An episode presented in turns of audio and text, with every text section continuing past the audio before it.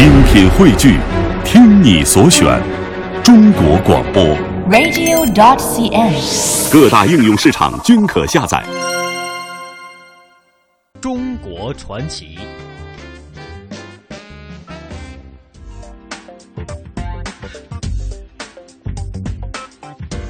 好的，听众朋友，来到中国传奇，在刚才的魅力新闻点点听当中啊，我们提到了河南少林寺啊，嵩山少林寺是建于北魏太和十九年，也就是公元四九五年，地处中原腹地，与古都洛阳隔山相望。孝文帝为了安置他所敬仰的印度高僧，那么在嵩山市这个山北是建立了少林寺，少林功夫也是自成体系，成为了中华武术的代表之一。嗯，除了武术之外呢，少林的医法、建筑、书画、雕刻等等文化艺术都是禅的硬化，也构筑出了一个博大精深的禅世界。今天的中国传奇，我们就走进少林。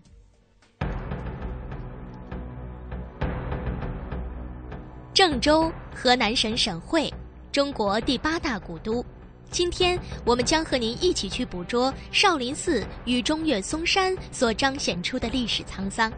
请您继续收听由华夏之声台和香港电台普通话台联合播出的《魅力中国》，走进郑州。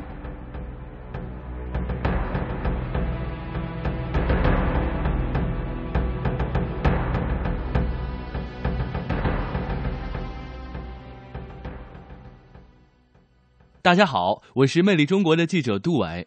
本期魅力中国，我们走进的地方就是河南嵩山少林寺。在上个世纪的八十年代，有一部叫做《少林寺》的影片，曾经在中国乃至世界影坛掀起了一股新风格武术电影的热潮，并且使李连杰一举成为了国际级的影星。此外，也从那个年代开始，大江南北、长城内外，到处掀起了武术热。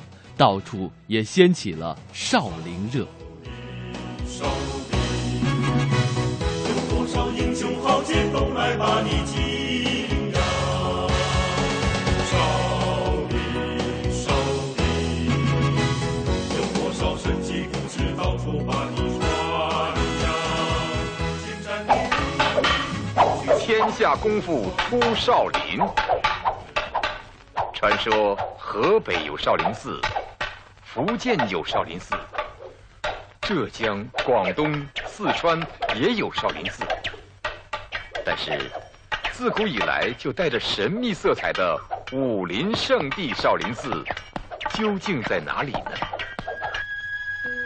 嵩山位于中国版图的正中央，故称中岳，是中国五大名山之一。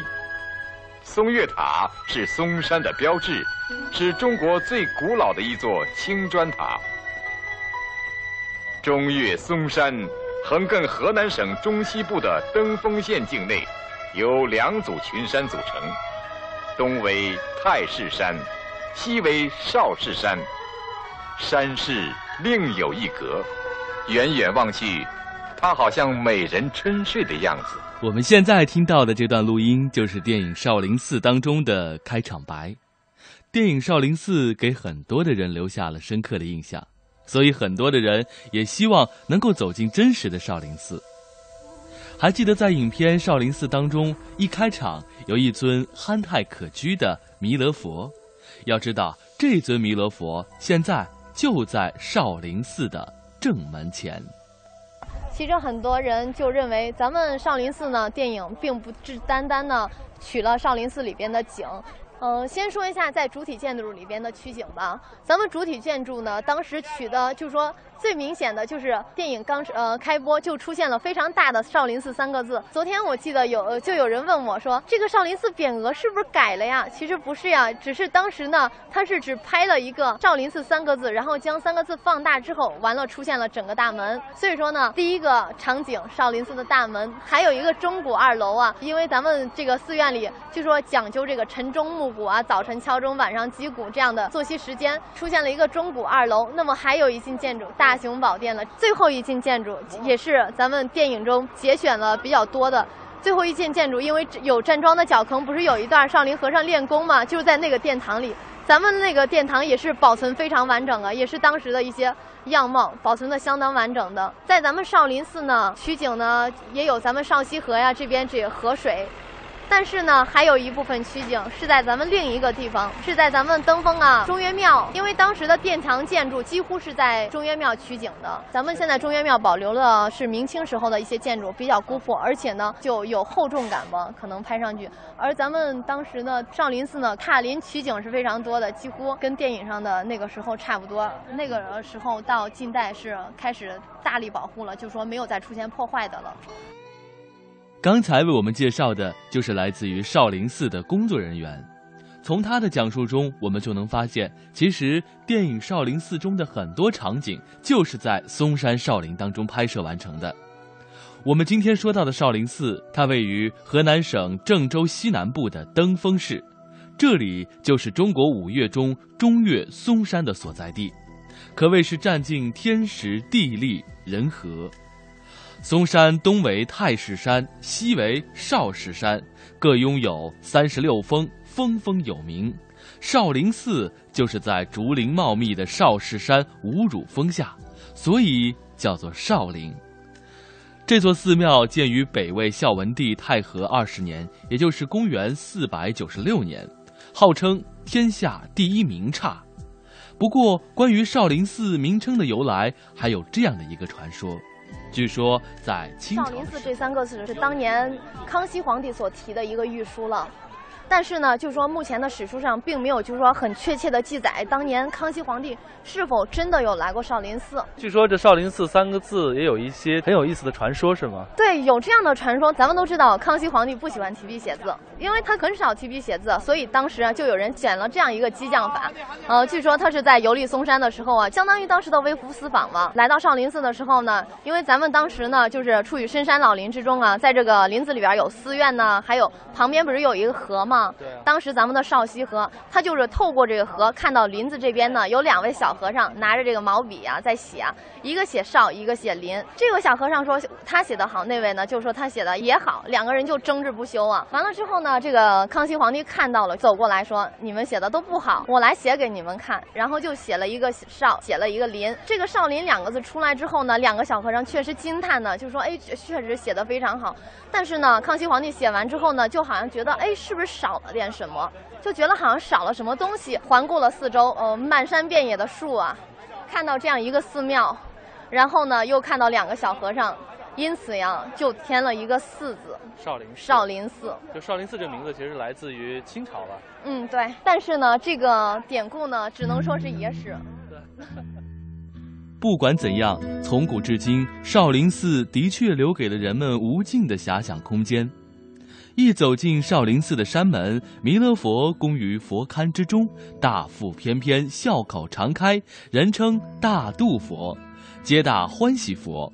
神龛后面立着韦陀的木雕像，神棒在握，是少林寺的护院神。这位菩萨呢，其实我们称之为这个韦陀金刚啊，呃，可以说是少林寺的保卫科科长。对，因为他是在弥勒佛的背后，就是说一进山门的这个后面啊，弥勒佛的背后就站的这位金刚神。对，所以说呢，我们还称他为啊少林寺的保卫科科长，因为他的作用啊，就是保护着咱们寺院佛法僧三宝的一些呃安全了，也就是说保护着这个众生平等啊。对，包括他手里拿这个金刚宝杵啊。拿法呢，其实呢也是有两种的，就是说，如果驻地的话，告诉这个十方游僧啊，咱们这个寺院不是接待寺，放在手腕处或朝上的话，十方游游僧呢来到这个寺院里一看，哎，就说这里可以接待，可以在这儿吃住了。如果说少林寺正门的弥勒佛笑迎八方客的话，那韦陀金刚可以说是严肃认真，十方游僧可是休想进入啊。过了山门，就能够看到通向大雄宝殿的神道和神道两边的钟鼓二楼了。不过这会儿，我看到很多的人都在神道上小心翼翼、有规律地迈着步伐。哎，仔细一看呀，大家都在踩着地上的莲花雕刻呢。这到底是为什么呢？您为什么从这走上去啊？佛祖在这里走七步，涌现就七个佛花，我也试了在走七步。哦，哎，表示一种好运呢，对我一种预示，预示将来，哎，将来自己的生活上，走像佛祖一样的，有一种沾沾福气吧。你走了几步了？已经七步，七步了哈。从桥上走了七步。您从哪里来的嘞？我我从湖北。湖北哈。哎。为什么到少林寺来？对，少林寺，嗯，武功啊，但是少林寺佛教圣地啊，这是风景啊，来看一看。觉得怎么样，少林寺？嗯，还不错。佛生莲花，哎，为了沾点喜庆呢，我们也走一走吧。发现就是在这个官道两边有很多的碑刻哈，这个碑刻都是近代的，还是有有一些古代的？嗯，这个碑刻呢，咱们近代的相对比较多，但是原来的，也就是说，在咱们整个少林寺主体建筑七进建筑中。咱们这个人称少林寺的碑廊啊，这个碑廊呢，主要是记录了当时的一些情况和现代的一些情况，总共有大概一百零八通吧。咱们看一个近代的吧，比较著名的是金庸老师的。应该说金庸对推广嵩山少林寺有很大的作用啊，他的小说经常会写到什么易筋经啊、少林武功啊。对，所以说呢，在金庸两千年的时候来到咱们少林寺呀，当时呢，咱们那个时候。方丈送了他一本书《少林武功一宗秘籍》。很多人说，哎，为什么不把《少林武功秘籍》送给他呢？那我要重申的一点是，很多人单单就知道了说，哎，少林寺的武术很出名啊，这个禅宗很出名啊，而且是中国禅宗的祖庭啊，为什么会送武功秘籍呢？其实，在咱们少林寺呢，咱们少林寺的医术可以说也是名不虚传的。没错，少林跌打丸。对，是这样的。所以说呢，送给他了一本一宗秘籍，也是非常的高兴。当时他不是提了这样一句话吗？少林秘籍，国之瑰宝啊！在这儿啊，就得要提醒大伙儿了，以后啊，等您来到少林寺的时候，别光顾着学习武术了，有机会的话呢，得请教一些养生的秘籍了。在这里呢，除了养生的秘籍之外呢，我还得给你讲一段有关于少林寺的历史。这段历史啊，对于少林寺来讲，可以说是至关重要啊。咱们少林寺呢，原来的时候呢，咱们少林寺这个地区呢是一个村庄。咱们这个少林寺呢，地理位置呢是位于少石山的山脚下。呃，包括咱们少林寺这“少”字的得称呢，其实跟这个地理位置少石山是有一定的关系。那么少石山呢，是咱们登峰啊嵩山中的一个体系了。咱们嵩山呢分为两块了，太石山和少石山。那么少林寺就位于少石山的山脚下，它是始建于北魏的太和十九年。当时呢，建这个少林寺的时候，是为了安顿印度的一位僧人了，跋陀建的这个少林寺，所以说呢，按照地理位置称名了少林寺。到了后来呢，也就是三十二年之后，另一位高僧，也是印度的一位高僧达摩呀，来到咱们少林寺。但是达摩其实来到中国的时候，他并不是直接去了少来少林寺的，他是先到广州吧，然后在广州待了十多天，之后去南京。在南南京的时候是梁武帝萧炎皇帝嘛，当时萧炎皇帝是中国历史上一位信奉小乘佛教的一位皇帝。但是达摩带到中国的是大乘佛教，所以说呢，两个人在这个教义上啊，就是说有不同的争执了。所以说达摩那个时候就觉得南京不是久留之地，离开了。所以说呢，也是经过这个千辛万苦来到咱们少林寺。来到少林寺之后呢，是面壁九年呢。据说在这个九年之内啊，他是在咱们少石山的一一个山洞上专心的练就佛法，而且在当时呢是创造一套体操。首先，咱们武术的形式是以体操的形式来出现的。后来是加进这个武术的一些精华，然后才独成一派这个少林武功的。所以说呢，在面壁九年之后呢，传播这个禅宗，这个时候咱们少林寺有了一个称号，那么就是禅宗的祖庭了。到了后来呢，就到唐朝的时候了。唐朝的时候呢，因为这个十三棍僧啊救驾过当时秦王，那个时候呢，李世民在洛阳的博古庄啊被王世充的战机围攻了，咱们少林寺就有这样的十三位和尚救了他。所以说呢，等李世民登上这个王位之后啊，可以说是来到咱们少林寺，对这个少林和尚进行封赏啊。呃，提出那个封赏之后呢，最重要的一项封赏就是赐封啊，咱们少林寺为天下第一名刹了。也就是说，从这个时候到了唐朝的时候呢，咱们少林寺在武术上达到了一个顶峰时期，只是呃在武术上，但是在殿堂上，它当时并没有达到一个顶峰的时期。呃，所以说呢，咱们少林寺这个时候有两个称号了，一个是禅宗祖庭，一个是天下第一名刹了，也是在这个时候被称之为皇家寺院和禅武并肩的一个寺院了。所以说呢，也是在唐朝以后，不管是在武术上啊，一些殿堂的建设上，还有这个传播禅宗上面，从那往后之后，咱们少林寺开始有了武僧了，也就是目前咱们现在练武的一些僧人了。从唐朝开始的。从唐朝开始，因为在当时呢，李世民呢允许过咱们少林寺饲养僧兵五百，这五百个僧兵啊，吃的、住的、用的东西，全部都是当时的朝廷给的，可以说是吃皇粮了。而且当时这个李世民好像还有一个大赦，就是说允许少林寺的和尚吃肉喝酒。留头发、留胡须，非常时髦啊，用现在的话说。但是呢，很多人就说，哎，是不是像少林寺的和尚现在仍然有这样的，就是说规定，你可以去喝酒啊、吃肉？当时有这样一句话：“酒肉穿肠过，佛祖心中留。”仅仅是在当时唐朝李世民那个时代有过这样的封赏，咱们现在呢，这项封赏是没有的。就说在咱们在寺院，僧人呢仍旧要接受这个寺院的清规戒律了。原来啊，少林寺电影中所讲的“酒肉穿肠过，佛祖心中留”，事实上在现实的少林寺当中并不存在。僧人在少林寺还是必须得讲究清规戒律，就连少林寺里的银杏树也得做到六根清净呢。呃，您刚没注意到一点，那就是这棵树。